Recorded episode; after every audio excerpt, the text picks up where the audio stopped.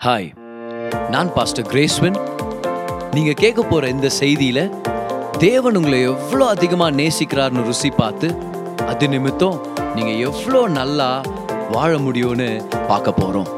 கவனமா கேளுங்க மெசேஜை என்ஜாய் பண்ணுங்க. கர்த்தர் அவருடைய வார்த்தையிலிருந்து எப்படி மாபெரும் சாதனைகளை இந்த வாழ்க்கையில நம்ம சாதிக்க முடியும் அப்படின்னு நம்மளுக்கு சொல்லிக் கொடுக்க போகிறார் அதுக்கு ஒரு மிக முக்கியமான ரகசியம் இருக்குது. அதை நம்ம கற்றுக்க போறோம். ஏன்னா நம்ம எல்லாருக்குமே சாதிக்கணுன்ற விருப்பம் இருக்குது. தேவன் அந்த விருப்பத்தை மனுஷங்குள்ள போட்டு தான் படைச்சார். ஏன்னா தேவன் மாபெரும் தேவன். அந்த தேவன் அவருடைய சாயல்ல படைக்கப்பட்ட மனுஷன் மேன்மையான காரியங்களை செய்யணும்னு விருப்பப்படுறார். ஆதாம் கிட்ட ஆண்டவர் சொல்றாரு நீ பழுகி பெருகி பூமிய முழுசா நீ நிரப்பணும் அப்படின்ற. பாருங்க ஆண்டவருடைய தரிசனம் பெருசு. இங்க என்னுடைய செய்தியை கேட்டுட்டு இருக்கிற ஒவ்வொருத்தருக்குமே கர்த்தர் ஒரு பெரிய திட்டத்தை வச்சிருக்கிறார். நீங்க சாதனைகள் செய்யணுன்றத தேவன் விருப்பப்படுறார். ஆனா எப்படி நான் இதை செய்யறது? கர்த்தருக்காக அவருடைய ராஜ்யத்துக்காக இந்த உலகத்துல பெரிய சாதனையை செய்யணும். எப்படி பிரதர்? அப்படின்னு கேட்டீங்கன்னா அதுக்கு ஒரு ரகசியம் இருக்குது. அதை தான் இன்னைக்கு நம்ம பார்க்க போறோம். ஓகே? இந்த செய்திக்குள்ள நம்ம போறதுக்கு முன்னாடி இந்த கேள்வியை நான் உங்கள்கிட்ட கேட்கிறேன். வேதத்துல ஏதாவது துக்கமான வசனங்கள் இருக்குதா? துக்கத்தை கொண்டு வர்ற ஒரு சில வசனங்கள் இருக்கலாம். ஏன்னா அது மனுஷனுடைய நேச்சர் விழுந்து போன நேச்சருக்கு ஆப்போசிட்டா பேசுறதா இருக்கும் போது நான் சில காரியத்தை நம்ம விருப்பப்படுறோம். ஆண்டவர் அதுக்கு எகெயின்ஸ்டா சொல்றார். ஃபார் எக்ஸாம்பிள் ஃபார் எக்ஸாம்பிள் தூக்கத்தை விரும்புறவன் தரித்திரனா போவான். இப்போ நம்மளுக்கு ரொம்ப துக்கமாயிடுது. ஏன்னா நம்ம எல்லாரும் தூக்கத்தை விரும்புறோம். அட்லீஸ்ட் இல்ல அட்லீஸ்ட் எனக்கு தெரிஞ்ச ஒரு சில பேராவது. இல்லையா? அதுவும் வாலிபர்களாக இருக்கிறவங்க இந்த மில்லேனியல் ஜெனரேஷன் கொஞ்சம் லேட்டாக எந்திரிக்கிறது வந்து அவங்களுக்கு ஒரு பழக்கம். ஏழு மணி காலையில் ஒரு ப்ரேயர் வச்சிருக்கிறீங்களே பதர் எப்படி ஜனங்க வராங்கன்னு யாரோ வந்து கேட்குறாங்க ஏன்னா கொஞ்சம் தூக்கத்தை நம்ம விருப்பப்படுறோம். அப்போ அந்த வசனம் ஒரு துக்கத்தை ஏற்படுத்தலாம். இன்னும் இன்னொரு வசனம் பார். ஏசு அதிகாலையில் எழுந்து இருட்டோடு எழுந்து ஜெபம் பண்ண போனாரு அப்படின்னு. இப்போ அவர் தேவகுமாரன் போனாரு. எங்களுக்கு ஏன் ஆண்டவரை எழுதி வச்சிங்க அப்படின்னு ஒரு சில பேருக்கு ஒரு கேள்வி வருது. ஆனால் துக்கமான வசனங்கள் இருக்குதா பைபிளில்? இருக்குது. தேவனுக்கு துக்கத்தை ஏற்படுத்தின ஒரு சில சம்பவங்களை அவர் மென்ஷன் பண்ணியிருக்கிறார். இப்போ நான் உங்களுக்கு படிக்க போற வசனம் தேவ ஆவியானவருக்கு ஒரு பெரிய துக்கத்தை ஏற்படுத்தி இருக்கும்னு சொல்லி நான் நம்புறேன். வாங்க Judges chapter two verse number ten நியாயாதிபதிகள் இரண்டாம் அதிகாரம் பத்தாவது வசனம். அக்காலத்தில் இருந்த அந்த சந்ததியார் எல்லாரும் தங்கள் பிதாக்களுடன் சேர்க்கப்பட்ட பின்பு யோசுவாவுடைய சந்ததியில இருந்த ஜனங்கள்லாம் மறிச்சு போயிட்டாங்க. யோசுவாவுடைய ஜெனரேஷன்ல இருந்த மூப்பர்கள் தலைவர்கள் பெற்றோர்கள் இறந்துட்டாங்க. அவங்க பிள்ளைகள் தான் இப்போ அந்த சந்ததியா இருக்கிறாங்க. அந்த பிள்ளைகள் தான் அந்த காலத்துல வாழ்ந்துட்டு இருக்கிறாங்க. அவங்கள பத்தி கர்த்தர் எழுதுறாரு பாருங்க. இவங்கெல்லாம் செத்து போன பின்பு கர்த்தரையும் அவர் இஸ்ரவேலுக்காக செய்த கிரியையும் அறியாத வேறொரு சந்ததி அவர்களுக்கு பின் எழும்பிற்று. என்ன ஒரு துக்கமான ஒரு சம்பவம் இது? விஷயம் இது. கர்த்தர் அறியாத ஒரு சந்ததி. ஆவியானவருக்கு எவ்வளவு துக்கமா இருந்திருக்கு யோசிச்சு பாருங்க. தேவன் யாருன்னு தெரியல. தேவன் அவங்களுக்கு என்னென்ன செஞ்சாருன்னு சொல்லி தெரியாத ஒரு சந்ததி. அந்த பெற்றோர்கள் அவங்களுக்கு சொல்லி கொடுக்க மறந்துட்டாங்களா? நம்மளுக்கு தெரியல. எகிப்துல இருந்து வெளியே கொண்டு வந்தார். செங்கடலை பிளந்தார். அது மத்தியில நம்மளுக்கு ஒரு வழியை ஏற்படுத்தி கொண்டு வந்தார். வனாந்திரத்துல நாற்பது வருஷம் ஒரு குறைவும் இல்லாம கர்த்தர் பாதுகாத்தார். நம்மளை பார்த்துக்கிட்டாரு. எல்லா நேரமும் சாப்பாடும் பாதுகாப்பும் பகல்ல பார்த்தா மேக ஸ்தம்பம் இர- இரவுல அக்கினி ஸ்தம்பம் ஆண்டவருடைய பாதுகாப்பு எங்க மேல இருந்துச்சு. இந்த யோர்தான் நதி கிட்ட வரும்போது அது வற்றி போக பண்ணாரு. காணான்குள்ள வந்திருக்கிறோம். எத்தனை ராஜாக்களை தோக்கடிக்கிற மாதிரி இருந்துச்சு தெரியுமா? எத்தனை பேருக்கு கர்த்தர் வெற்றியை கொடுத்தாரு தெரியுமா? எத்தனை பேர் மேல? எப்படி கர்த்தர் அற்புதமா செஞ்சார்? இதெல்லாம் சொன்னாங்களான்னு தெரியல. அந்த சந்ததியை பத்தி ஆவியானவர் எழுதுறார் துக்கமா எழுதுறாருன்றதுல எந்த சந்தேகமும் இல்ல. அவர் சொல்றாரு கர்த்தரையும் அவர் இஸ்ரவேலுக்கு செய்த சகல கிரியைகளையும் அறியாத ஒரு சந்ததி எழும்பிற்று. இந்த சந்ததியுடைய முடிவு பாருங்க எப்படி இருந்துச்சுன்னு. ஜட்ஜஸ் புத்தகத்துடைய கடைசியில பாக்குறோம். Kidnapping rape murder civil war குழப்பம் சண்டை சச்சரவு உள்ளுக்குள்ளவே யுத்தம்.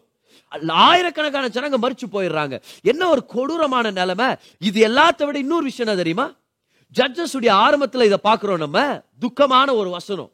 கர்த்தரை அறியாத ஒரு சந்ததி எழும்பிட்டுன்னு. அதே போல இன்னொரு துக்கமான வசனத்தோட தான் இந்த புத்தகமே முடிவுக்கு வருது. என்ன தெரியுமா? அவன் அவனுக்கு என்ன இஷ்டமோ அதை செஞ்சுன்னு போனான் ஏன்னா ராஜான்னு யாருமே இருக்கல. பாத்தீங்களா? கர்த்தர் அறியாத போது அந்த சந்ததி நாசமா போச்சு பார். ஆயிரத்தி எட்டு பிரச்சனையில போய் மாட்டிக்கிறாங்க ஆண்டவர்கிட்ட போறாங்க வர்றாங்க போறாங்க வர்றாங்க. நிறைய விதமான குழப்பங்கள் கொலை கொள்ளை கற்பழிப்பு இதுதான் அந்த புத்தகம் ஃபுல்லாவே கர்த்தர் அறியாத போது ஒரு பெரிய அட்டூழியத்துக்கு நம்ம இடம் கொடுத்துறோன்றதுல எந்த சந்தேகமும் இல்லை. ஆனா கர்த்தரை அறிந்தவர்கள் அவங்க என்ன செய்ய போறாங்க? கர்த்தரை அறியாத சந்ததி என்னென்ன அனுபவிச்சாங்க பார்த்தோம். ஆனா கர்த்தரை அறிந்தவர்கள் தேவனை அறிந்தவர்கள் அவங்களுக்கு என்ன பதில் நடக்கும்? பாருங்க தானியல் பதினோராம் அதிகாரம் முப்பத்தி ரெண்டாம் வசனம். தங்கள் தேவனை அறிந்திருக்கிற ஜனங்கள் கவனிங்க கவனிங்க. தங்கள் தேவனை அறிந்திருக்கிற ஜனங்கள் திடன் கொண்டு அப்படின்னா பெலன் கொண்டு அதற்கேற்றபடி செய்வார்கள். இங்கிலீஷ்ல நல்லா இருக்கும் பாருங்க மாபெரும் சாதனைகளை செய்வார்கள். மகத்தான காரியங்களை செய்வார்கள். தங்களுடைய தேவனை அறிந்த ஜனங்கள் மகத்தான காரியங்களை செய்வார்கள். கர்த்தரை அறியாத ஒரு சந்ததி எழும்பிட்டு நாசமா போச்சு. ஆயிரத்தி எட்டு குழப்பத்துக்குள்ள போய் பிரச்சனை மேல பிரச்சனை மேல பிரச்சனை சீர்கெட்டு போயிட்டாங்க. ஆனால் கர்த்தரை அறிந்த ஜனங்க அதுக்கேற்ற மகத்தான காரியங்களை செய்வாங்க. பக்கத்துல பார்த்து சொல்லுங்க. நம்ம எல்லாம் மகத்தான காரியங்களை செய்யணும்னு சொல்லுங்க. They that know the Lord their God shall do great exploits போட்டிருக்கோம் இங்கிலீஷ் பைபிள் கிரேட் எக்ஸ்பிளாய்ட்ஸ் இதுதான் பாருங்க உலகத்திலே மாபெரும் ஞானம். உலகத்திலே மிக முக்கியமான அறிவு எது? இந்த கிரகங்களை பத்தின அறிவா? நட்சத்திரங்களை பத்தின அறிவா? ஆஸ்ட்ரோபிசிக்ஸ் நியூக்ளியர் பிசிக்ஸ் இப்போ படிப்புக்கு விரோதமாக நம்ம யாருமே இல்லை. கர்த்தர் அதை நம்மளுடைய நன்மைக்காக ஏற்படுத்தி இருக்கிறார் எஜுகேஷனுக்கு எகேன்ஸ்டாக நம்ம இல்லை. ஞானத்தை வளர்த்துக்கலாம் மெடிசன் கண்டுபிடிக்கலாம். இன்னும் வியாதிகள் எவ்வளவோ இருக்குது. ஜனங்க செத்துட்டு இருக்கிறாங்க அவங்க இன்னும் தீர்காயசோட வாழ்றதுக்காக மருந்துகளை கண்டுபிடிச்சது நல்லதுதான் கண்டுபிடிக்கிறது நல்லதுதான். எல்லா டெக்னாலஜியுடைய அட்வான்ஸ்மெண்ட்டுக்காக கர்த்தருக்கு நன்றி. ஆனால் உலகத்திலே சிறந்த அறிவு எது? நியூக்ளியர் எனர்ஜி பத்தியோ ஆஸ்ட்ரோபிசிக்ஸ் பத்தியோ ஆஸ்ட்ரானமி பத்தியோ இல்ல ராக்கெட் சயின்ஸ் பத்தியில எது பிரதர் உலகத்திலே மேன்மையான அறிவு? மேன்மையான ஞானம் எது? கர்த்தரை அறிகிற அறிவு. To know the Lord to know the Lord Bible படிக்கும் போது கூட நம்ம தெரிஞ்சுக்கணும். ஆ எனக்கு புத்தகத்துல இருக்கிற எல்லா புத்தகத்துல இருக்கிற நிறைய டீட்டெயில் எனக்கு தெரியும். அது வேற. தேவனை தெரியுமா? இல்ல பாபிலோன்ல எத்தனை தேவாலயங்கள் இருந்துச்சுன்னு சொல்லி நான் உங்களுக்கு நிரூபிக்கிறேன். சரி நிரூபிங்க. தேவனை தெரியுமா? ரெவலேஷன் புக்கை பத்தி எனக்கு தெரியும் போது நான் வந்து அதுல பத்து கொம்புகள் எட்டு தலைகள் இதெல்லாத்தையும் நான் மெடிடேட் பண்ணி இருக்கிறேன் ஓகே ஓகே வேதத்தின் அறிவை வளர்த்துக்கிறது வேற. வேதத்தின் தேவனுடைய அறிவை வளர்த்துக்கிறது வேற. வேதத்தின் அறிவை வளர்த்துக்கும் போது சொன்ன ஆவியானோரே உங்களை பத்தி எனக்கு வெளிப்படுத்துங்க. ஏன்? ஏன்னா ஹெட் நாலேஜ் வேண்டாம். எனக்கு ஹார்ட் நாலேஜ் வேணும். வெறும் அறிவு வேண்டாம். வெளிப்பாட்டு ஞானம் வேணும். இன்ஃபர்மேஷன் வேற. ரெவலேஷனே வேற. அதுதான் தேவன் நம்மளுக்கு கொடுக்கணும்னு விருப்பப்படுறார். தங்களுடைய தேவனை அறிந்த ஜனங்க மகத்தான காரியங்களை செஞ்சாங்க. கமான் எத்தனை பேர் இந்த உலகத்துல மகத்தான காரியங்களை செய்யணும்னு விருப்பப்படுறீங்க? எத்தனை பேர் உங்க வாழ்க்கையை வச்சு ஏதோ ஒரு பெரிய விஷயத்தை செஞ்சு முடிக்கணும்? கர்த்தருக்காக அவருடைய ராஜ்யத்துக்காக இந்த உலகத்துல ஒரு சாதனை செய்யணும்னு எத்தனை பேர் விருப்பப்படுறீங்க? இதுதான் ரகசியம். உங்களுடைய கர்த்தரை அறிகிற அறிவுல அதிகமாகுங்க. கர்த்தாவே உங்களை நான் தெரிஞ்சுக்கணும். ஆண்டவரே உங்களை பத்தி அதிகமா நான் தெரிஞ்சுக்கணும். உங்ககிட்ட நான் நெருக்கமா இருக்கணுன்ற விருப்பத்தை வளர்த்துக்குங்க. Seek God pursue him when you pursue his knowledge you will do great exploits in this world வேதத்துல பார்க்குற அருமையான தேவ பிள்ளைகள் பெரிய பெரிய சாதனைகளை செஞ்சவங்க அவங்க கிட்ட இருந்து கத்துக்கிறதும் இதே தான் அவங்களுடைய தேவனை அவங்க அறிஞ்சவங்களா இருந்தாங்க. They knew their God David ஒரு நாள் அவங்க அப்பா அபிஷேகமான அந்த தேவ தாவிதை கூப்பிட்டு நீ போ உங்க அண்ணன்களுக்கு சாப்பாடு கொடுத்துட்டு வா. அவங்களாம் யுத்தத்துக்கு போயிருக்கிறாங்க. ஒழுங்கா கொடுத்துட்டு வான்னு அனுப்பி விடுறாரு. தாவித அங்கே வந்து பார்த்தா எல்லாம் நல்லா ரெடி ஆகிட்டு ஒழிஞ்சு உட்காந்துக்கிறாங்க என்ன ஒழிஞ்சு நிற்கிற டேய் பாத்தியா அவனை? எவன்டா பெருசாகிறான் யாருண்ணா அவன்? கோலி ஆத்துறான் அவன். கோலி ஆடுறான் கோலி ஆத்துறான் அவன். அப்படி சத்தமா பேச அது கொன்ற போறான்டா நம்மள. பதிமூணு அடி உயரம் இருக்கிறான். ஒண்டி கொண்டி வாங்கடான்னு நிற்கிறான் ஒத்தை கொத்த வாடாரே நீ ஜெயிச்சா உங்க ஆள் ஜெயிச்ச மாதிரி. நான் ஜெயிச்சா எங்க ஆளுங்க ஜெயிச்ச மாதிரி நிற்கிறான் யார் போக முடியும் தாவிது? அதுக்கு தண்டா ஒழிஞ்சு நிற்கிறோம் நம்ம தாவிச்சறான் நான் அடிக்கிறேன் அவனை. நான் பார்க்குற கர்த்தருடைய நாமத்தை தூஷிக்கிற அவனை விட்டு வைக்க கூடாதுண்ணா. நீங்களாம் என்ன பார்த்துக்கிறீங்க நான் போய் அடிக்கிறேன். ஆனா தாவி இதுக்கு எப்படி கத்தி சண்டை போடுறதுன்னு தெரில அப்ப எம்ஜிஆர் நம்பியார் பிக்சர் கூட அவர் பார்க்கல. தாவிதுக்கு தெரியல. தாவிதுக்கு ட்ரைனிங் கிடைக்கல. எந்த யுத்த ட்ரைனிங் அவனுக்கு கிடைக்கல. ஆடு மேய்க்கிறவன். அவனுக்கு என்ன இருக்குது? கவன் இருக்குது உண்டி வாழ்க்குது அதை வச்சு கல்லால குருவிங்களை அடிக்கலாம் பறவைங்களை அடிக்கலாம். ஆனா அந்த கோலியாத்த அடிக்க முடியுமா? கோலி ஆட முடியும் தாவிதால. கோலியாத்த அடிக்க முடியுமா? அவனுக்கு ஈட்டியை எப்படி வீசுறதுன்னு தெரியுமா? கேடகத்தை எப்படி தூக்குறதுன்னு தெரியுமா? சவுல் வந்து அந்த மிலிட்டரி யூனிஃபார்மை போட்டு விடுறாரு. அந்த ஃபுல் செட்டை போட்டு விடுறாரு. இது சொல்றாரு ராஜா இதெல்லாம் நமக்கு செட் ஆகாது. தயவு செய்து இதுக்கு நான் கழட்டிடுறேன். எனக்கு என்ன செட் ஆகுதோ அதுலேயே நான் போறேன். தாவீது கோலியாத்த சந்திக்கிறார் பாருங்க. கையில ஒரு கோல். மெய்ப்பனுடைய பை அதுல அஞ்சு கூழாங்கற்கள் அதுக்கப்புறம் அவனுடைய கவன் ஸ்லிங் ஷாட்டை எடுத்துட்டு போறாரு. சொல்றாரு கோலியாத்தை பார்த்து ஹேய் நீ என்கிட்ட கத்தி ஈட்டி கேடகத்தோட வந்திருக்கிற. நானு உன்னதமான தேவன் சேனைகளின் கர்த்தருடைய நாமத்துல வந்திருக்கிற இஸ்ரவேலின் தேவனுடைய நாமத்துல வந்திருக்கிறேன் இன்னைக்கு உன்னை சாவச்சு உன் தலைய வாங்கி இந்த ஊர்ல இருக்கிற பறவைங்களுக்கும் காட்டுல இருக்கிற மிருகங்களுக்கெல்லாம் நான் உன்னை கொடுக்க போறேன். அதனால எல்லாருக்கும் தெரிய போகுது உலகத்துக்கே தெரிய போகுது இஸ்ரவேல்ல ஒரு தேவன் இருக்கிறாருன்னு சொல்லி. யுத்தம் கர்த்தருடையது. நான் அவருடைய நாமத்தை நம்பி வந்திருக்கிறேன். அவர் சொல்றாரு ஈட்டியாலேயோ கத்தியாலேயோ வெற்றி இல்லை யுத்தம் கர்த்தருடையது. தாவிது ஒரு தடவை கூட அவனை பார்த்து நான் பெருசாகிற சார் நீ? அங்கிள் என்ன அங்கிள் ஊழல் டாலாகிறீங்க நீங்க? ஒன்னும் பேசல. ஒரு தடவை கூட நீங்க ஒரு ராட்சசர் தானே நீங்க உங்களை புக்ல பாத்துக்கிறேன் நான். சொல்லவே இல்லை. ஒரு தடவை கூட அவரை பார்த்து என்ன பெருசாகிறாரு? கரெக்ட்னா பயந்துக்கிறீங்க நீங்களா? கரெக்ட் தான். தெரியாம வந்து தலையை கூத்துட்டேன். இல்ல. ஒரு தடவை கூட கோலியாத்தை பத்தி அவனுடைய சைஸை பத்தி பேசல. தாவீது மு- முழுசா கர்த்தரை பத்தி பேசினார். நிறைய தெரியல தாவீதுக்கு. கர்த்தரை தெரியும். தாவிது கத்தி சண்டை போட தெரியுமா? தெரியாது. கர்த்தரை தெரியும்பா. ஈட்டிய வீச தெரியுமா உனக்கு? அதெல்லாம் தெரியல. கர்த்தரை தெரியும் எனக்கு. தவிது அட்லீஸ்ட் ஒரு ஷீல்டாவது எடுத்துன்னு போக தெரியுமா? கர்த்தரை தெரியும் எனக்கு. அவர் என் கூட இருக்கிறாரு. அவரை தெரிஞ்சவன் மகத்தான காரியங்களை செய்ய முடியும். இதுதான் தாவீதுடைய உள்ளம். சங்கீதம் இருபத்தி அஞ்சு அதிகாரம். அதுடைய நான்காம் வசனத்துல தாவீதுடைய உள்ளத்தை பத்தி நம்ம பார்க்கலாம் பாருங்க. வனாந்திரத்துல இருக்கிறாரு. சவுல் கிட்ட இருந்து பயந்து ஓடிட்டு இருந்திருக்கலாம். விடுதலைக்காக காத்திருக்கிறாரு. இக்கட்டு சூழ்நிலையில கர்த்தரிடத்துல ஜெபம் பண்றாரு. அவர் சொல்ற வார்த்தைகளை கவனிங்களேன் கர்த்தாவே உம்முடைய வழிகளை எனக்கு தெரிவியும். கர்த்தாவே காப்பாத்தும். கர்த்தாவே சவுல போட்டு தள்ளும். இப்படி எல்லாம் சொல்லவே இல்லை. கிங் சாலுன்னு பேர் வச்சுக்கிறீங்க. நான் ஆனால் அந்த பிரச்சனை சாலே பண்ண மாட்டேங்கிறீங்க. என்ன ஆண்டவரே நீங்க? அப்படியெல்லாம் கேட்கல. தாவி என்ன கேட்கிறாருன்னு பாருங்களேன். கர்த்தாவே உம்முடைய வழிகளை எனக்கு தெரிவியும் உம்முடைய பாதைகளை எனக்கு போதித்தருளும். உம்முடைய சத்தியத்தினாலே என்னை நடத்தி என்னை போதித்தருளும். நீரே என் ரட்சிப்பின் தேவன். உம்மை நோக்கி நாள் முழுவதும் காத்திருக்கிறேன். தாவீது சொல்ல வேலை எப்பத்தா ராஜாவாகிறேன்னு காத்திருக்கிறான் ஆண்டவரே. எப்பத்தான் ஸ்தவுல் மண்டை போடுவான்னு காத்துனுங்கிற ஆண்டவரே. எப்பத்தான் சிங்காசனத்துல ஜம்முன்னு உட்கார போறேன்னு காத்துனுங்கிறேன் இல்ல இல்ல இல்ல உங்களுக்காக காத்திருக்கிறேன். நான் உங்களை தெரிஞ்சுக்கணும். தாவீது ஒரு வீட்டுக்காக விருப்பப்படல அருமையான சாப்பாட்டுக்காக விருப்பப்படல வனாந்திரத்துல வாழ்ந்துட்டு இருக்கிறாரு சவுல் கிட்ட இருந்து ஓடி பயந்துட்டு இருக்கிறாரு குகைகள்ல வாழ்ந்துட்டு இருக்கிறாரு தாவீது ஒரு கம்பளிக்காக ஜெபம் பண்ணல அவன் ஜனங்களுக்காக சாப்பாட்டுக்காக ஜெபம் பண்ணல சிங்காசனத்துக்காக ஜெபம் பண்ணல கிரீடத்துக்காக ஜெபம் பண்ணல. தாவீது சொல்றாரு உங்களை நான் தெரிஞ்சுக்கிட்டா போதும் ஆண்டவரே. அவனை நோயு மோர் know you மோர் ஓ மகத்தான சாதனைகளை செய்கிறவர்களுடைய உள்ளத்துல இந்த கூக்குரல் தான் இந்த ஜெபம் தான். என்ன ஜெபம் தெரியுமா? நான் கர்த்தரை தெரிஞ்சுக்கணும். ஆமா கிரீடம் வரும். சிங்காசனம் வரும். வர வேண்டிய நேரத்துல வரட்டும். ஆனா இப்போதைக்கு எனக்கு கர்த்தருடைய அறிவு வேணும். அவரை பத்தின அறிவு வேணும். அவரை நான் தெரிஞ்சுக்கணும். மோசே கர்த்தரை அறிந்தவரா இருந்தார். அதனாலதான் அவரை போல தீர்க்கதரிசி யாருமே இல்லைன்னு தேவன் சொன்னார். எண்பது வருஷம் வாழ்ந்துட்டார். எண்பது வருஷத்துக்கு மேல கர்த்தரை தெரிஞ்சுக்கிட்டு அவரை பத்தி அவருடைய மகிமையை பார்த்து அநேக அற்புதங்கள் எல்லாம் பார்த்த மோசே யாத்ராகம முப்பத்தி மூணு அதிகாரம் பன்னெண்டாம் வசனத்தை சொல்றாரு ஆண்டவரே உங்க வழிகளை எனக்கு காண்பியும் ஆண்டவரே? உங்க மகிமையை எனக்கு காண்பீங்க. ஷோ மீ யோ க்ளோரி அப்படின்னு அர்த்தம்? நீங்க யாருன்னு எனக்கு காண்பீங்க. மோச சொல்லியிருந்திருக்கலாம் ஆண்டவரே தயவு செய்து காணானுக்கு கூட்டின்னு போங்க ஆண்டவரே. இல்லைன்னா எங்கன்னா அப்படியே காணாமல் போயிடலான்னு நான். இந்த ஜனங்களோட ஒரே பிரச்சனை ஆகுது கல்லால் அடிக்கிறான்றா இன்னொருத்தன் ஏன் என்ன சாவடிக்கலன்னு வர்றான் நான் நான் தண்ணி கொடுக்க மாட்டேங்கிற மோசேன்றா? நான் ஆண்டவரே தயவு செய்து ப்ராமிஸ் லேண்டு கூட்டிட்டு போங்களேன். சொல்லவே இல்லை. மோசே அப்படி. மோச சொல்றாரு உங்களை நான் உங்க மகிமை நான் பார்க்கணும். உங்களை நான் தெரிஞ்சுக்கணும். எண்பது வருஷம் தேவனோட நடந்து தேவனை தெரிஞ்சுக்கிட்ட ஒருத்தர் சொல்றாரு இன்னும் உங்களை அதிகமா தெரிஞ்சுக்கிட்டா ரொம்ப நல்லா இருக்கும் ஆண்டவர். மோசையை பத்தி தேவன் எழுதி இருக்கிறாரு பாருங்க சங்கீதம் நூத்தி மூணுல. அதோடைய ஏழாம் வருஷத்துல இருந்து படிக்கிறேன் பாருங்க. அவர் தமது வழிகளை மோசேக்கும் தமது கிரியைகளை இஸ்ரவேல் புத்திரருக்கும் தெரிய பண்ணினார் என்ன ஆச்சரியமான வசனம் பாருங்க.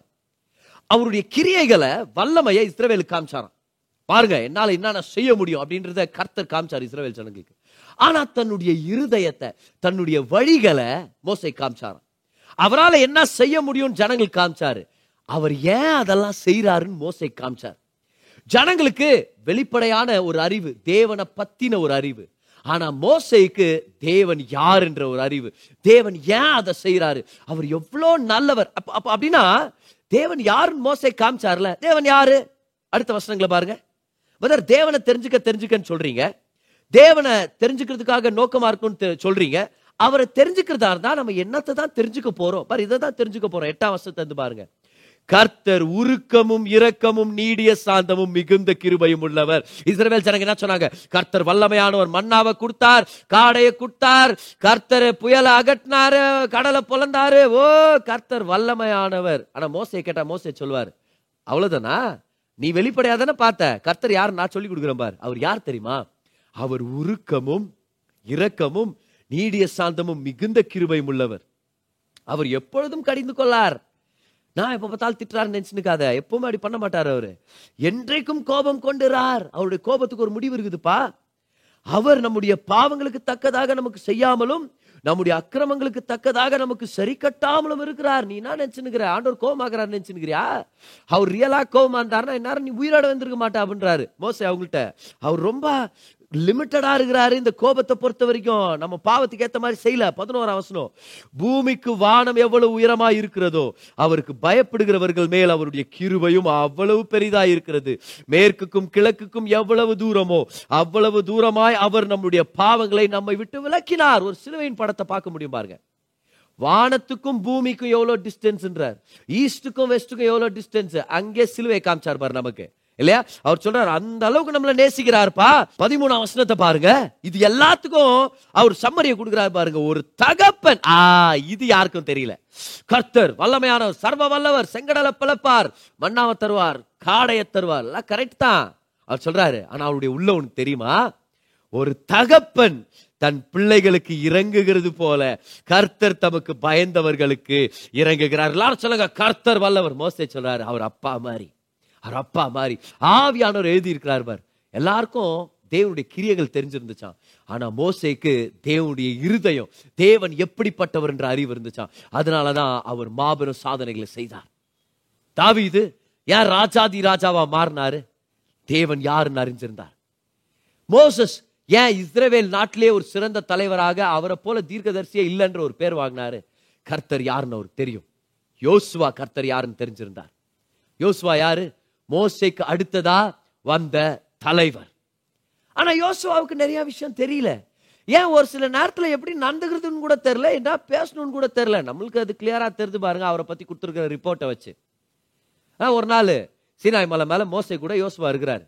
கீழே ஜனங்களாம் பாவம் பண்ணுகிறாங்க அந்த தங்கத்தால செய்யப்பட்ட சிலையை வணங்கிட்டு இருக்கிறாங்க விபச்சாரம் வேசித்தனத்தை பண்ணிட்டு இருக்கிறாங்க. அந்த நேரத்தில் மோசஸ் சொல்றாரு என்ன சத்தம் கேக்குது பாத்தியான உடனே ஜோஸ்வா சொல்றாரு இது யுத்தத்தின் சத்தம். மோசஸ் சொல்றாரு யுத்தத்தின் சத்தம் இல்லை ஜனங்க பாவம் பண்ணுகிறாங்க வா போய் பார்க்கலாம் அப்படின்னு. பர் எடுத்தவன் யுத்தம் மோசஸ் அது. மோசஸ் சொல்றாரு இல்லப்பா பாவம் பண்ணுகிறாங்க. இன்னும் இன்னொரு சீன் கூட பார்க்குறான் பாருங்க ஒரு டைம் மோசஸ் அவருடைய தலைவர்கள் எல்லாம் கூப்பிடுறாரு. கர்த்தர் அவருடைய ஆவி அவங்க எல்லார் மேலேயும் வர பண்ண போறாரு. எல்லாரையும் அபிஷேகிக்க போறாருன்னு உடனே ரெண்டு பேர் மீட்டிங்கே வரல. எல்லாரும் தீர்க்க தரிசனம் சொல்லும் போது அவங்களும் தீர்க்க தரிசனம் சொல்றாங்க கூடாரத்து உள்ளேக்குறாங்க யோசுவாக்கு ஒரே கோவம் நம்ம தலை சொல்றாரு வாகடா கூட்டத்துக்குன்னா வரல இவங்க ரெண்டு பேரு. தீர்க்க தரிசனம் சொல்றாங்க நான் போய் நிப்பாட்டிட்டான்றாரு மோசஸ் கிட்ட. மோசஸ் சொல்றாரு யோசுவா நீ யாருக்காகடா வைராகியமா இருக்கிற? எனக்காக வைராகியமா இருக்காத. கர்த்தருக்காக வைராகியமா இரு. இஸ்ரேவேல் ஜனம் எல்லாரும் தீர்க்க தரிசனம் சொன்னாலும் எனக்கு சந்தோஷம் தான்ப்பா அப்படியெல்லாம் பேசாத யோசுவான்றார். பட் யோசுவா வந்து தடார் படார்னு பேசி விட்டுறாரு. இல்ல நம்மளுக்கு பேதத்தான் ஞாபகம் வராரு ஆனா நம்ம அந்த சைட் போறதுல நம்ம. ஓகே இன்னொரு தடவை நீங்க பாருங்க.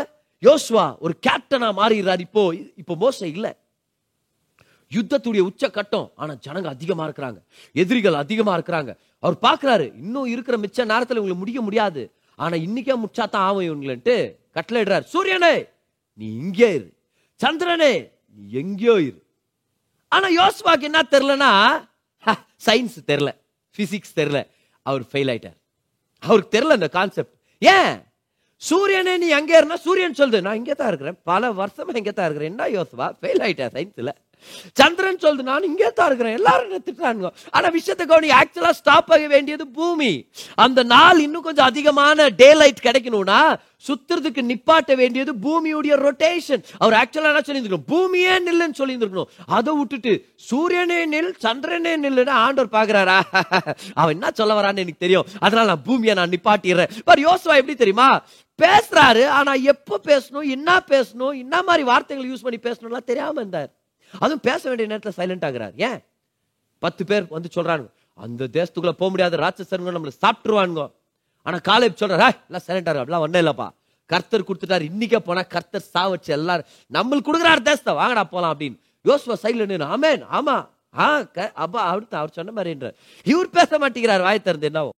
பேச வேண்டிய நேரத்துல பேச மாட்டேங்கிறாரு. பேசக்கூடாத நேரத்துல பேசுறாரு. பேசினா தப்பு தப்பா பேசுறாரு. இந்த யோசுவாவை ஆண்டவர் சொல்றாரு. இவனை வச்சுதான் நான் இஸ்ரவேலுக்கு அவங்களுடைய ப்ராமிஸ் லேண்ட கொடுக்க போறேன். நம்ம யோசிக்கிறோம் ஆண்டவரே காலேப செலக்ட் பண்ணுங்க ஆண்டவரே. காலேப விட்டு ஜோஸ்வாவை நீங்க செலக்ட் பண்ணுகிறீங்களா ஆண்டவர் சொல்றாரு. உனக்கு தெரியாத ஒரு விஷயம் எனக்கு தெரியும். ஏன்? ஏன்னா யாத்ராகமம் முப்பத்தி மூணு அதிகாரம் அதோடைய பதினோரு வசனத்தை படிக்கிறோம். எல்லாருமே ஜெபம் பண்றதுக்காக ஒரு கூடாரத்தை ஏற்படுத்தும் போது எல்லாரும் போய் ஜெபம் பண்ணிட்டு வீட்டுக்கு போயிருவாங்க. ஜெபம் பண்ணிட்டு அவங்க கூடாரத்துக்கு போயிருவாங்க. மோசே கூட வந்து ஜெபம் பண்றாரு வீட்டுக்கு போயிடுறாரு. ஆனா யோசுவான்ற அந்த வாலிபன் மட்டும் அந்த கூடாரத்திலேயே தங்கி இருந்தார் கர்த்தர் அதை பார்த்தாரு. கர்த்தர் சொன்னாரே "ஏய், உன்னோட சக்கதா பேசுறான். உன்னோட நல்லா ஃபைட் பண்ற கூட எனக்கு தெரியும் யோசுவா. ஆனா உனக்கும் அவங்களுக்கு இருக்கிற வித்தியாசம் என்ன தெரியுமா? என்ன தெரிஞ்சுக்கணும்ன்ற உன் வாழ்க்கை நீ அர்ப்பணிச்சியே. என்னை பத்தி அதிகமா நீ தெரிஞ்சுக்கணும். என்கிட்ட நெருக்கமா இருக்கணும் என் கூடாரத்துல தங்கி இருந்ததை நான் மறக்கல. You wanted to know me oh அன்னைக்கு யோசுவாவுக்கு நிறைய விஷயம் தெரியல. சயின்ஸ் கண்டிப்பா தெரியல. ஆனா கர்த்தரை தெரியும். அங்க ஒருவேளை யுத்த பூமியில யாராவது யோசுவாவை பார்த்து யோசுவா பச்சுக்கிறியா என்ன நீ போய் சூரியனை நில்லு சந்திரனை உட்காருனா என்ன பேசுனுக்கிற யோசுவா என்ன தெரியுமா அதை பத்தி எல்லாம் எனக்கு தெரியல. என் கர்த்தர் ஜெபத்தை கேட்கிறவர். என் கர்த்தர் நான் ஜெபம் பண்ணா கேட்பாருப்பா. அவருக்கு தெரியும் நான் என்ன பண்றேன் என்ன அர்த்தத்துல பண்றேன் தெரியும். அவர் எனக்கு அதை செஞ்சு முடிப்பார். கர்த்தர் செஞ்சு முடிச்சார். யோசுவாவுக்கு நிறைய தெரியல. ஆனா நிறைவான தேவன் அவருக்கு தெரிஞ்சவரா இருந்தார். You may not know many things in this world but if you can know God you will do great things in this life oh பக்கத்துல இருக்கிறவங்களுடைய ஷோல்டரை தட்டி சொல்லுங்க பார்க்கலாம். கர்த்தரை தெரிஞ்சுக்கங்க முதலாவதுன்னு சொல்லுங்க பார்க்கலாம். தெரியுமா உங்களுக்கு கர்த்தர் யாருன்னு? இன்னைக்கு சரித்திரத்திலே நம்ம பார்க்குறோம். கர்த்தரை தெரிஞ்சுக்கிறவங்களை கர்த்தர் பயன்படுத்துறார். பெரிய ஞானம் உங்கள்கிட்ட நிறைய டைம் இல்ல. இப்ப ஞானம் இருக்கிறவங்களுக்காக நன்றி படிப்பறிவு இருக்கிறவங்களுக்காக நன்றி தாளந்துகள் வரங்கள் பெற்றவங்களுக்காக நன்றி. ஆனா அதை சமர்ப்பிக்காம நம்ம ஒரு மேன்மையை பார்க்க முடியாது. பாரு எல்லா தாளந்துக்குள்ள ஒரு சாபம் ஒழிஞ்சிருக்குது எப்படி மோசையுடைய கோல்ல ஒரு பாம்பு இருந்துச்சோ எல்லா தாளந்து வரத்துக்குள்ளவும் ஒரு சாபம் இருக்குது. அது கர்த்தருக்கு சமர்ப்பணம் பண்ணாம அது கர்த்தருடைய கோலாக மாற முடியாது. உங்க படிப்பு இருக்குதா? படிப்பு கர்த்தர் கொடுத்திருக்கிறாரா? படிப்பறிவை கொடுத்திருக்கிறாரா? அப்போ சிலர் பவுல் படிப்பறிவு பெற்றவர். மோசே எகிப்துடைய ஞானத்துல ட்ரெயின் ஆனவர். அப்ப படிப்பறிவு தப்பு இல்லை. ஆனா அதை எடுத்து கர்த்தருடைய சமூகத்தை கொடுக்கும் போது தான் கர்த்தர் அதை பயன்படுத்த முடியும். இன்னைக்கு இந்த விஷயத்தை நல்லா ஞாபகம் வச்சுங்க. நைன்டீன் சென்ச்சுரியுடைய கிரேட்டஸ்ட் இவாஞ்சலிஸ்ட் அழைக்கப்படுற ஒரு டிஎல் மூடி ஆனா படிப்பறிவு இல்லாத ஒரு காப்லர் செருப்பு தைக்கிற அந்த மனுஷனை வச்சு கர்த்தர் மாபெரும் ரிவைவலை கொண்டு வந்தார்? அவர் போற இடத்துல ரிவைவல் ஜனங்க சொன்னாங்களாம் என்ன வரும்போது ஆவியானவரை இவர் ஆளுகை பண்ற மாதிரி இருக்குது அப்படின்னு. ஆக்சுவலா விஷயம் என்னது? ஆவியானவர் அவர் ஆளுகை செஞ்சுட்டு இருக்கிறார் அவர் பலவீனன் ஆனா பலவீனத்தின் மத்தியில் கர்த்தர் மேல சார்ந்திருந்தவர். கர்த்தர் யாருன்னு தெரிஞ்சவர். Smith Wigglesworth. விசுவாசத்தின் அப்போஸ்தலன் அழைக்கப்பட்டவர். சுகமளிக்கும் வரத்தை அவர் மூலமா கர்த்தர் பிரம்மாண்டமா வெளிப்படுத்தினார். பதிமூணு பேருக்கு மேல அவர் உயிரோட எழுப்பி இருக்கிறாருன்னு டாக்குமெண்ட் பண்ணியிருக்கிறாங்க. ஆனா இவர் யாரு? இவர் ஒரு படிப்பறிவு இல்லாத ஒரு பிளம்பர் ஆனா கர்த்தர் ஸ்மித் விகில்ஸ்வத்தை பயன்படுத்தினாரே. இன்னைக்கு Pentecostal movement all over the world ஆவியானவரால் நிரப்பப்பட்டு அந்நிய பாஷையில பேசுற அந்த அனுபவத்தை அந்த பென்டிகாஸ்டல் மூவ்மெண்ட் எங்க ஆரம்பிச்சிச்சுன்னு உங்களுக்கு தெரியுமா? Azusa Street Azusa Street revival அங்கதான் இது எல்லாமே ஆரம்பிச்சிச்சு. ஆனா அது ஆரம்பிச்சு விட்டது யார் தெரியுமா? வில்லியம் ஜே சீமோர் அப்படின்ற இந்த ஆப்பிரிக்கன் அமெரிக்கன் அடிமைகள் இருந்த அந்த குடும்பத்திலிருந்து வந்த அவர் கர்த்தரை தேட ஆரம்பிச்சார். ஒரு நாள் ஜெபிக்க ஆரம்பிச்சார். கர்த்தர் அவரையும் அவருடைய டீமையும் தொட்டாரு. அற்புதங்கள் நடக்க ஆரம்பிச்சிச்சு. அந்த பில்டிங் பக்கத்துல வந்தாலே ஜனங்க கீழே விழுந்துருவாங்களா ரோட்ல இது பல நாட்கள் தொடர்ந்து நடந்த ஒரு எழுப்புதல் பாருங்க. அங்கிருந்து கிளம்புனது தான் இந்த கர்த்தருடைய அக்கினி. இன்ன வரைக்கும் அந்த மூமெண்ட்டுடைய எஃபெக்ட்ஸ் கான்சிக்வன்சஸ நம்ம அனுபவிச்சுட்டு இருக்கிறோம். கவுனிங்க கர்த்தர் யாரை பயன்படுத்துறாரு? நிறைய தெரியல. ஆனா என் தேவனை எனக்கு தெரியும். என் தேவனை நான் தெரிஞ்சுக்க போறேன்னு சொல்லி வந்தாங்க தெரியுமா? அவங்க மூலமா தான் கர்த்தர் பெரிய சாதனைகளை செஞ்சார். இன்னைக்கு படிப்பறிவுக்காக நன்றி தாளந்துகளுக்காக நன்றி கனெக்ஷன்ஸ்க்காக நன்றி பொருட்களுக்காக பொருளாதாரத்துக்காக நன்றி. ஆனால் உண்மையான பொருளும் பொருளாதாரமும் ஞானமும் பலனும் ஆண்டவரை பொறுத்த வரைக்கும் அவரை அறிகிற அறிவு. அது மேலே தான் நம்ம மேன்மை பாராட்டணும். இருக்கிற நன்மைகளை அவருக்கு சமர்ப்பணம் பண்ணலாம். ஆனால் உண்மையான மேன்மை பாராட்டுதல் தேவனை எனக்கு தெரியுன்ற அந்த விஷயத்து மேலே இருக்கணும். பாருங்க ஜெரமையா சாப்டர் நைன் அதுடைய verse number twenty three twenty four உங்களுக்கு நான் படிக்கிறேன் பாருங்க. ஞானி தன் ஞானத்தை குறித்து மேன்மை பாராட்ட வேண்டாம். ஓகே கர்த்தர் சொல்றார் பராக்கிரமன் தன் பராக்கிரமத்தை குறித்து மேன்மை பாராட்ட வேண்டாம். ஐஸ்வர்யவான் தன் ஐஸ்வர்யத்தை குறித்து மேன்மை பாராட்ட வேண்டாம். அதெல்லாம் தப்புன்னு சொல்லல. அதை ஷார்ப் பண்ணிக்க கூடாது இன்க்ரீஸ் பண்ணிக்க கூடாதுன்னு சொல்லல. அதை தேடக்கூடாதுன்னு கூட சொல்லல. ஆனா அதுல நீ மேன்மை பாராட்டாத அப்படின்னா அதுவும் வாழ்க்கையில நம்பர் ஒன் இல்ல அப்படின்ட்டார் ஆண்டவர். எதை அப்ப நம்பர் ஒன் எதை தேடணும்? எதுல மேன்மை பாராட்டணும்? இருபத்தி நான்காம் வசனத்தை பாருங்க. மேன்மை பாராட்டுகிறவன். பூமியிலே கிருபையும் நியாயத்தையும் நீதியையும் செய்கிற கர்த்தர் நான் என்று என்னை அறிந்து உணர்ந்திருக்கிறதை குறித்தே மேன்மை பாராட்ட கடவன் என்று கர்த்தர் சொல்லுகிறார். இவைகளின் மேல் பிரிமை பிரியமாயிருக்கிறேன் என்று கர்த்தர் சொல்லுகிறார். கரங்களை தட்டி கர்த்தருக்கு நன்றி செலுத்துங்க அந்த வசனத்துக்காக. கர்த்தர் சொல்றாரு ஐஸ்வர்யம் இருக்குதுன்னு மேன்மை பாராட்டாதப்பா. நிறையா படிச்சுட்ட உனக்கு என்னமோ நிறையா தெரியும்னு மேன்மை பாராட்டின்னு இருக்காத. இவனா என்ன பெரிய ஒரு பராக்கிரமசாலின்னு எல்லாம் பெருசா சொல்லுகாத? என்ன தெரியுமா உனக்கு? உன்னை படைச்ச தேவன் நானு. படைப்பை பத்தி பெருசா தெரிஞ்சிச்சு டிகிரி கிடைச்சிச்சுன்றதுனால நீ வாழ்க்கையில முன்னேறிடுவேன் அர்த்தம் இல்லை பெரிய சாதனை செய்வேன் அர்த்தம் இல்லை. உனக்கு என்ன தெரியுமா? நான் கிருபையான தேவன் உனக்கு தெரியுமா? நான் உன்னை நேசிக்கிறேன்னு உனக்கு தெரியுமா? கர்த்தர் கேட்கிறாரு நான் யாருன்னு நீ தெரிஞ்சுக்கிட்டனா அதுதான் உண்மையான அறிவு அதுதான் உண்மையான ஐஸ்வர்யம் அதுதான் உண்மையான பராக்கிரமோன்னு உனக்கு தெரியுமான்னு கேட்டுட்டு இருக்கிறாரு மேன்மை பாராட்டணுமா? கர்த்தரை தெரிஞ்சுக்கிற அந்த ஞானத்துல மேன்மை பாராட்டலாம். அவரை தெரிஞ்சுக்கிறது மேல நம்ம நோக்கமா இருக்கலாம். ஏன்னா தம்முடைய தேவனை அறிந்தவர்கள் அதுக்கேற்ற காரியங்களை செய்வாங்க. மகத்தான காரியங்களை செய்வாங்க. அருமையான விஷயங்களை செய்வாங்க. எத்தனை பேர் சாதிக்கணும்னு விருப்பப்படுறீங்க வாழ்க்கையில? எத்தனை பேர் தேவனுக்காக பெரிய பெரிய காரியங்களை செய்யணும்னு ஆசைப்படுறீங்க? எத்தனை பேர் இந்த உலகத்துக்காகவும் இந்த ஜன ஜனங்களுக்காகவும் ஒரு நன்மை ஏற்படுத்தணும்னு சொல்லி விருப்பப்படுறீங்க? உங்க வாழ்க்கையின் மூலமா சரித்திரத்தை தொடணும்னு எத்தனை பேர் விருப்பப்படுறீங்க? இதுதான் ரகசியம். கர்த்தராகிய தேவனை தெரிஞ்சுக்குங்க. அவரை பத்தி தெரிஞ்சுக்கிறது வேற அவரையே தெரிஞ்சுக்கிறது வேற. ஏன்னா இந்த எரேமியா ஒன்பதாம் அதிகாரம் அதுடைய இருபத்தி நான்காம் வசனத்தை நம்ம படிச்சோமே கர்த்தர் நான் கிருபையானவர்னு தெரிஞ்சுக்கிற விஷயத்து மேல மேன்மை பாராட்டுன்னு சொன்னார் தெரியுமா? அறிந்து கொண்ட விஷயம். அந்த வார்த்தை யதா. யதா என்ன தெரியுமா? ஆழமான அறிவு நெருக்கமான ஒரு அறிவு இன்டிமேட் நாலேஜ் இதே வார்த்தையை தான் ஆதாம் ஏவாளை அறிந்து கொண்டான். ஏவாள் பிள்ளையை பெற்றெடுத்தாள். அப்படின்னா ஒரு கணவன் மனைவிக்குள்ள இருக்கிற மிக நெருக்கமான உறவை குறிக்கிற ஒரு வார்த்தை தான் இந்த யதா. அப்படின்னா சும்மா மேல்நோட்டமான ஒரு மேலான ஒரு அறிவு இல்லை. ஒரு உள்ளான ஒரு அறிவு ஒரு வெளிப்பாட்டு அறிவு ஒரு நெருக்கமான உறவுனால ஏற்படுகிற ஒரு ஞானம். இது வெறும் ஹெட் நாலேஜ் இல்ல இது ஹார்ட் நாலேஜ் இது இன்ஃபர்மேஷன் இல்ல இது ரெவலேஷன் இது தேவனை பற்றி தெரிஞ்சுக்கிற அறிவு இல்ல இது தேவனை தெரிந்து கொள்ளும் ஒரு அறிவு. இது வந்து நெருக்கமான உறவுனால கிடைக்கிற ஒரு அறிவு.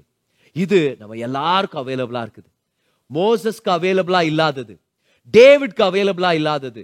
ஜாஷ்வாக்கு அவைலபிளா இல்லாதது. கர்த்தர் நமக்கு அவைலபிளா மாத்தி இருக்கிறார் இது புதிய ஏற்பாட்டு விசுவாசிகளுக்காக எடுத்து வைத்தப்பட்ட ஒரு அருமையான ஸ்லாக்கியம் ஒரு வரம்.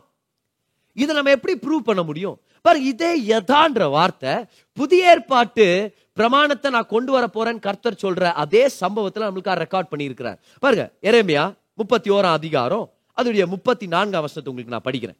இனி ஒருவன் தன் அயலானையும் ஒருவன் தன் சகோதரையும் நோக்கி கர்த்தரை அறிந்து கொள் என்று போதிப்பதில்லை. இது எந்த காலம் தெரியுமா?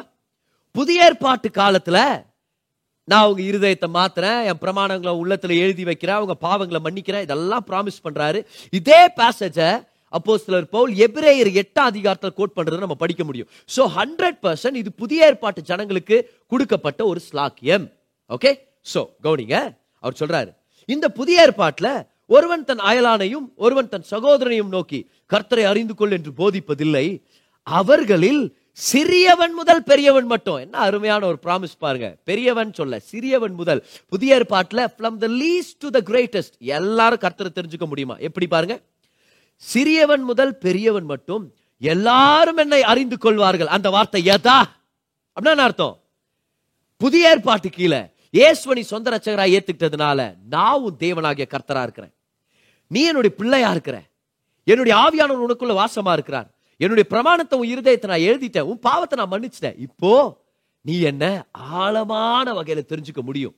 பழைய ஏற்பாட்டு பக்தர்களால முடியாத ஒரு விஷயத்த உனக்கு நான் ஏற்படுத்தி கொடுத்துருக்குறேன். அவங்க அனுபவிக்காத நன்மையை உனக்கு நான் கொடுத்துருக்குறேன். கமான் கரங்களை தட்டி கர்த்தருக்கு நன்றி செலுத்துங்க.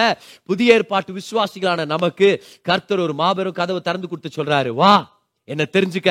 என்னை பத்தி தெரிஞ்சுக்கிட்டாங்க பழைய ஏற்பாட்டில். ஆனா என்னையே தெரிஞ்சுக்கிறதுக்கு உனக்கு நான் ஒரு இன்விடேஷன் கொடுத்துருக்கிறேன்.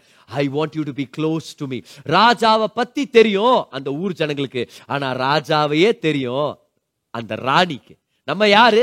ஊர் ஜனங்க இல்லை. நம்ம தான் அவருடைய மனவாட்டி. ஊர் ஜனங்க பேலஸ் வாசல் வரைக்கும் வந்து ராஜா வாழ்கன்னு கூவிட்டு போயிடலாம் ஆனா தன்னுடைய மனைவியாகிய அந்த ராணி படுக்கை அறைக்குள்ள வரலாம். ராஜாவோட நெருக்கமா இருக்க முடியும். இன்னைக்கு நீங்களும் நானும் வாசப்படலே நின்று அப்படியே கூவிட்டு போயிடக்கூடாது. கர்த்தர் நீர் சர்வ வல்லவர் நீர் பெரியவர் நீங்க இப்படி செஞ்சீங்க நீங்க அப்படி செஞ்சீங்கன்னு சொல்லி இதெல்லாம் ஒரு பக்கம் இருக்குது. ஆனா உள்ள வந்து அப்பா டாடி நான் உங்களை நேசிக்கிறேன். ஜீசஸ் நீங்க என்னுடைய நேசர். ஆவியானோரே நீங்க தேற்றரவாளன் உங்களை நான் அறிந்து கொள்ளணும். நீங்க யாருன்னு எனக்கு வெளிப்படுத்துங்க. இஸ்ரேவேல் ஜனங்களுக்கு கர்த்தருடைய கிரியைகள் தெரியும். ஆனா மோசைக்கு கர்த்தருடைய வழிகள் தெரியும். அவங்க தேவனுடைய கரத்தை பார்த்தாங்க. ஆனா மோசை தேவனுடைய இருதயத்தை பார்த்துட்டாரு. அவங்க தேவனை பத்தி இன்ஃபர்மேஷன் ரிசீவ் பண்ணாங்க. ஆனா மோசை தேவனை பத்தின வெளிப்பாடை பெற்றுக்கொண்டார். மோசையை விட ஆழமான வெளிப்பாடை கர்த்தர் நம்மளுக்கு வச்சிருக்கிறாருன்னா இது என்ன ஒரு அருமையான விஷயம் பாருங்க. நல்லா ஞாபகம் வச்சுங்க. மோசே யோசுவா இது தேவனை பத்தி தெரிஞ்சுக்கிட்டாங்க. தேவனையும் தெரிஞ்சுக்கிட்டாங்க. ஒரு அளவுக்கு. ஆனா ஆவியானவர் அவங்களுக்கு உள்ள வாசமா இருக்கிற அனுபவத்தை அவங்க அனுபவிக்கவே இல்லை. They had the Holy Spirit on them they did not have the Holy Spirit in them but we have the Holy Spirit in us நமக்குள்ள வாசமா இருக்கிறார். தேவன் யாரு? எப்படிப்பட்டவர்? என்னென்ன செஞ்சு முடிச்சார்? என்னென்ன செய்ய முடியும்? அது எல்லாத்தையும் இன்னைக்கு நம்மளுக்கு வெளிப்படுத்திட்டு இருக்கிறார். என்ன ஒரு அருமையான ஞானம் பாருங்க. இந்த விஷயத்தை கவனிங்க. மாபெரும் சாதனைகளை கர்த்தர் உங்களுக்காக வச்சிருக்கிறார். ஒரு பெரிய பொட்டென்ஷியல் உங்களுக்குள்ள வச்சிருக்கிறார். இந்த உலகத்தை நீங்க கலக்க போறீங்க. இந்த சந்ததியை நீங்க அசைக்க போறீங்க தேவனுக்காக. கர்த்தர் மேன்மையின் விதைகளை உங்களுக்குள்ள விதைச்சிருக்கிறார். இன்னும் உலகம் பார்க்காத அதிசயமான கண்டுபிடிப்புகளை கர்த்தர் உங்களுக்கு கொடுக்க போறார். நிறைய ஐடியாஸ் உங்களுக்குள்ள கர்த்தர் போட்டு வச்சிருக்கிறார். உலகத்துல அநேகருக்கு நீங்க ஆசீர்வாதமா இருக்கணும்னு கர்த்தர் விருப்பப்படுறார். ஆனா இந்த மாபெரும் சாதனைகளை நீங்க செய்யணும்னா இந்த மகத்தான கிரியைகளை நீங்க செய்யணும்னா தேவனை நீங்க ஆழமா தெரிஞ்சுக்கணும். சோ எந்த ஞானத்தை தேடுறீங்களோ இல்லையோ எந்த அறிவை வளர்த்துக்கணும்னு விருப்பப்படுறீங்களோ இல்லையோ நம்முடைய கர்த்தராகிய தேவனை அறிந்து கொள்ளணும். அந்த தகப்பனுடைய உள்ளத்தை நம்ம அறிஞ்சுக்கணும். ரட்சகருடைய மேன்மையை நம்ம அறிஞ்சுக்கணும். அவருடைய அழகை நம்ம பார்க்கணும். ஆவியானவர் பத்தின அறிவை வளர்த்துக்கணும்னு சொல்லி நம்ம நாட கத்துக்கணும் தேட கத்துக்கணும். அது மேல ஒரு விருப்பத்தை நம்ம வளர்த்துக்க கத்துக்கணும். இது அப்போ சிலர் பவுல் நம்மளுக்கு சொல்லி கொடுக்குறாரு பாருங்க. ஒரு ஜெயிலில் உட்கார்ந்து இந்த லெட்டர் எழுதுறாரு. பிலிப்பியர் மூணாம் அதிகாரத்துல சொல்றாரு நான் யார் தெரியுமா? நான் பென்யமின் கோத்திரத்தை சேர்ந்தவன். நான் என்ன மாதிரி படிச்சேன் தெரியுமா?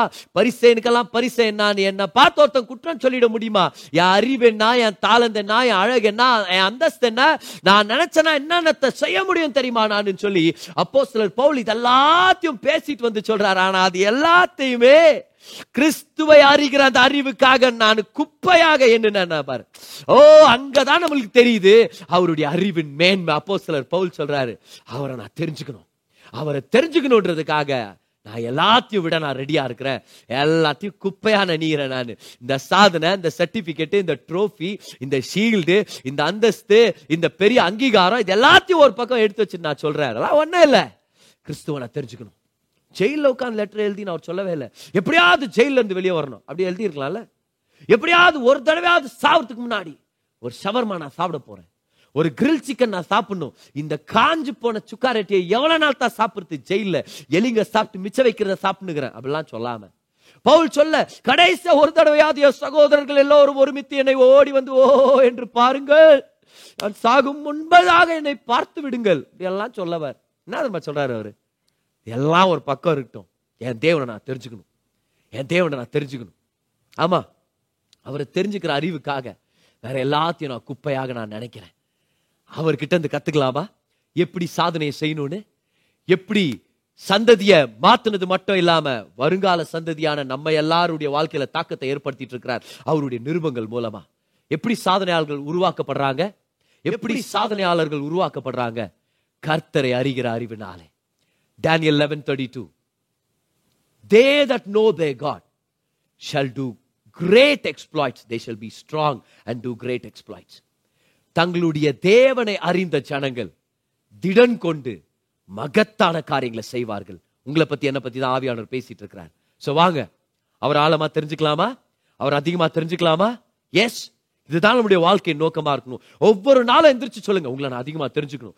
ஒவ்வொரு நாளும் உங்க பிஸி ஸ்கெடியூல் மத்தியில் ஏதாவது பிரசங்கத்தை கேட்கணும்னு முடிவெடுங்க. வசனத்தை படிக்கணும்னு முடிவெடுங்க. ஏதாவது ஒரு கான்ஃபரன்ஸ் அட்டன் பண்ணும் செமினார் அட்டன் பண்ணும் சர்ச்சை மிஸ் பண்ணக்கூடாது. சொல்லுங்க பைபிள் படிக்கும்போது ஆண்டவரே வேத அறிவை நான் அதிகமாக்கிக்கிறது ஒரு பக்கம். ஆனா வேதத்தின் தேவனை பற்றின அறிவு தேவன் யார் என்ற அந்த வெளிப்பாடு எனக்கு வேணும். அவனை know your Lord you Lord அவனை Lord hunger after God seek after God அவரை தேடுங்க அவரை நாடுங்க. அவரை தெரிஞ்சுக்க தெரிஞ்சுக்க தெரிஞ்சுக்க. நம்ம யாருன்னு தெரிஞ்சுக்குவோம். நம்ம அழைப்பு என்னன்னு தெரிஞ்சுக்குவோம். நீங்க நிறைய பேர் பாருங்களேன் வாலிபர்கள் நிறைய பேர் என் அழைப்பு என்ன? நான் தெரிஞ்சுக்கணும். அப்படின்னு சொல்லி ஒரு பெரிய ஒரு பயணத்துல இறங்கிட்டாங்க. தப்பு இல்ல. ஆனா அழைச்சவர் யாரு? நான் தெரிஞ்சுக்கணும். அப்படின்னு இறங்குனவங்க ரொம்ப கொஞ்சம் பேர். ஆனா யார் யார் அழைச்சவரை தெரிஞ்சுக்கணும்னு போனாங்களோ அவங்க அழைப்பை மிஸ் பண்ண வாய்ப்பே இல்லை. இன்னொரு தடவை சொல்றேன். அழைச்சவரை தெரிஞ்சுக்கணும்ன்ற நோக்கத்துல இருக்கிறவங்க அவங்க அழைப்பை மிஸ் பண்ண வாய்ப்பே இல்லை. ஏன்? ஏன்னா அழைச்சவருக்குள்ளதான் அழைப்பு இருக்குது. அழைச்சவருக்குள்ள தான் நம்ம யாருன்றதே நம்ம கண்டுபிடிக்க போறோம். தெரிஞ்சுக்குங்க. தேவனை தெரிஞ்சுக்கணுன்றதுக்காக நோக்கத்துல நம்ம இறங்கலாம். ஏன்னா அதுதான் இந்த உலகத்திலே சிறந்த ஞானம். வாழ்க்கை கடினமாகும் போது இருட்டான சூழ்நிலைகளை கடந்து போகும்போது எந்த ஜனங்களும் சப்போர்ட் பண்ணாத போது கனவு பெருசா இருக்குது ஆனா பாக்கெட் காலியா இருக்குது. என்ன பண்றது? நம்ம நேசிச்ச ஜனங்க நம்மளுக்கு சப்போர்ட் பண்ணல. என்ன பண்றது? நம்ம எதிர்பார்த்த சம்பவம் நடக்கல. நம்பிட்டு இருக்கிறோம். சுகம் கிடைக்கல. இறந்துட்டாங்க. என்ன பண்றது?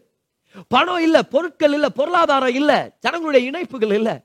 என்ன செய்யறது? கடன் அதிகமாயிருச்சு. ஆனா தரிசனம் பெருசு. வாட் யூ டூ வாழ்க்கையின் கேள்விகள் வரும்போது வாழ்க்கையின் சூழ்நிலைகள் நம்மளை பார்த்து முறைக்கும் போது இருட்டு நம்மள ஒடுக்கணும்னு நினைக்கும் போது குறைவு நம்மள சோர்ந்து போக பண்ணும்போது அந்த நேரத்துல உண்மையாவே நம்ம தேவன் யாருன்னு நம்ம தெரிஞ்சுக்கிட்டா மட்டும்தான் நம்ம ஜெயிக்க முடியும் அந்த சூழ்நிலையில it all boils down to this question.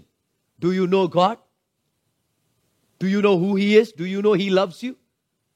வாழ்க்கையின் முக்கியமான விஷயமே இதுதான் பாரு அடித்தளமே இதுதான் தேவன் யாருன்னு உங்களுக்கு தெரியுமா? தேவன் உங்களை எவ்வளோ நேசிக்கிறார் உங்களுக்கு தெரியுமா? ஏன்னா வாழ்க்கையின் கடினமான சூழ்நிலையில் வரும்போது இந்த சயின்ஸ் பற்றி நம்ம தெரிஞ்சுக்கிறது அஸ் அஸ்ட்ரானமி இந்த நியூக்ளியர் ஃபிசிக்ஸ் இது எல்லாம் நம்மளுக்கு மார்க்ஸ் நிறையா கொடுத்துருச்சு வேலை வாங்கி கொடுத்துருச்சு நமக்கு வந்து கண்டுபிடிப்புகள் எல்லாம் கொண்டு வந்துருச்சு.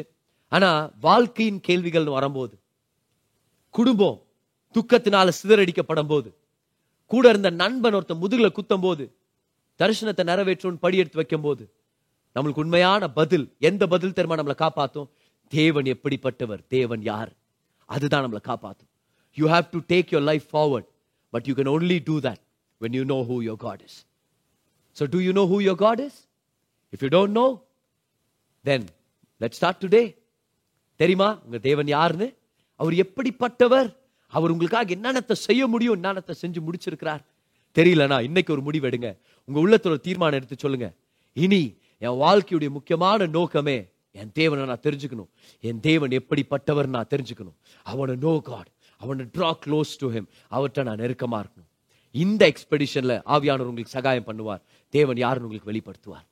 உண்மையாவே அதுதான் வாழ்க்கையின் அர்த்தத்தை கொண்டு வருது. அதுதான் வாழ்க்கையின் நிறைவை கொண்டு வருது. ஒரு ஊர்ல அருமையான பக்தர்கள் ஒண்ணு கூடி வர்ற ஒரு கன்வென்ஷன் இருந்துச்சு. மாபெரும் ஞானிகள் பெரிய பெரிய வல்லுனர்கள் வேத வல்லுனர்கள் அவங்க ஸ்டடி பண்ண வந்த டாபிக் என்ன தெரியுமா? திருத்துவம். திருத்துவம்னா என்ன?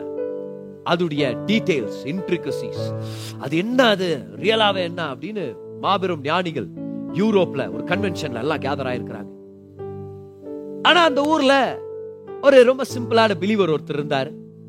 புது பிலீவர் போல அவர் எல்லா விஷயத்திலையும் கேள்வி கேட்டு தேவனை தெரிஞ்சுக்கணும் அப்படின்னு சொல்லி தேவனுக்காக பைத்தியக்காரத்தனமா வாழ்ந்துட்டு இருக்கிறவர் ஒரு வாஞ்ச தேவன் மேல ஒரு பற்றுதல். ஆனா எல்லாரும் அவருக்கு ஒரு பட்ட பேர் வச்சுட்டாங்க. Silly billy. Silly billy. அவன் ஒரு முட்டாள்பா. டே, அவன் ஒரு கேனத்தனமா தான் கேட்டுன்னு இருப்பான். ஆண்டவர் தெரிஞ்சுக்கணும் தெரிஞ்சுக்கணும் வாஞ்சா இருப்பான். ஆனா நம்மள மாதிரி ஞானி அவன் இல்ல. நம்மள மாதிரி ஒரு ஸ்காலர் அவன் இல்ல. ஆனா எல்லாரும் சில்லி பில்லின்னு கூப்பிட்டு இருந்தாங்களா ஆனா அன்னைக்கு இந்த திருத்துவத்தை பத்தின அந்த டிஸ்கஷன் நடக்கிற அந்த ஹால்குள்ள சில்லி உள்ள வந்து ஒரு சேர்ல ஓரத்துல உட்கார்ந்தார். உட்கார்ந்துட்டு இவங்கெல்லாம் டிஸ்கஸ் பண்ணிட்டு இருக்கும் போது தான் நோட்ஸ் எடுத்து நோ எழுதுறாராம். அந்த கன்வென்ஷன் முடிஞ்சிட்ட பிறகு யாரோ ஒருத்தர் கூப்பிட்டு ஐ பிலி வாங்க. நான் எழுதிட்டேன் நீ அப்படி காமி அப்படின்ட்டு நோட்ஸ் எடுத்து பார்த்தா அதுல அவர் எழுதி இருக்கிறாராம் three in one one in three and one of them tight fairly simple ஆனா யாருக்காவது இது தோணுச்சா? திருத்தோம்னா என்ன? பிதா குமாரன் பரிசு தாவியானவர் எப்படி இவங்க ஒன்னு எப்படி இவங்க மூணு? மூணு நபர்கள் ஒரு தெய்வம் ஒரு தெய்வம் மூணு நபர்கள் மூணு வெளிப்பாடுகள். இப்படி செஞ்சாங்க அப்படி செஞ்சாங்க. எல்லாருக்கும் ஒரு நல்ல பயங்கர டிஸ்கஷன் ஆனா வில்லிக்கு இருந்த வெளிப்பாடு யாருக்குமே இல்ல. வில்லி சொல்றாரு மூணு பேரு ஆனா ஒருத்தர். ஒருத்தர் ஆனா மூணு பேரு. அந்த மூணு பேர்ல ஒருத்தர் என்ன நேசிச்சு எனக்காக உயிரை கொடுத்தாரு. அது எனக்கு போதும். மாதிரி தான் வெளிப்பாடு.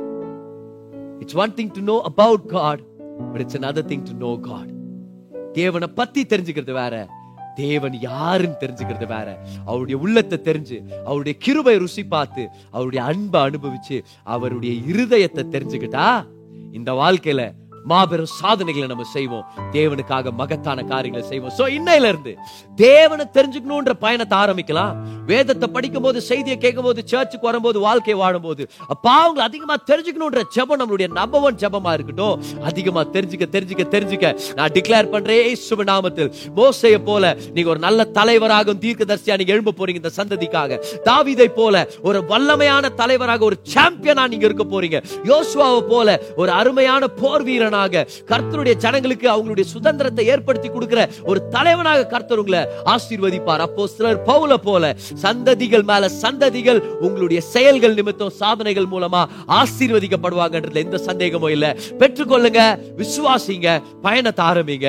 கர்த்தரை தெரிஞ்சுக்கிறது தான் இந்த உலகத்திலேயே மிக பெரிய அறிவு. ஹாலே லூயா கரங்களை தட்டி கர்த்தருக்கு நன்றி செலுத்துங்க. ஹாலே லூயா on. நீங்க கேட்ட இந்த பாட்காஸ்ட் உங்களுக்கு ஆசீர்வாதமா இருந்திருக்கும். அநேகருக்கு இதை ஷேர் பண்ணுங்க. மீண்டும் அடுத்த பாட்காஸ்ட் உங்களை சந்திக்கிற வரைக்கும் ஞாபகம் வச்சுக்கோங்க. தேவன் உங்களை அதிகமாக நேசிக்கிறார்.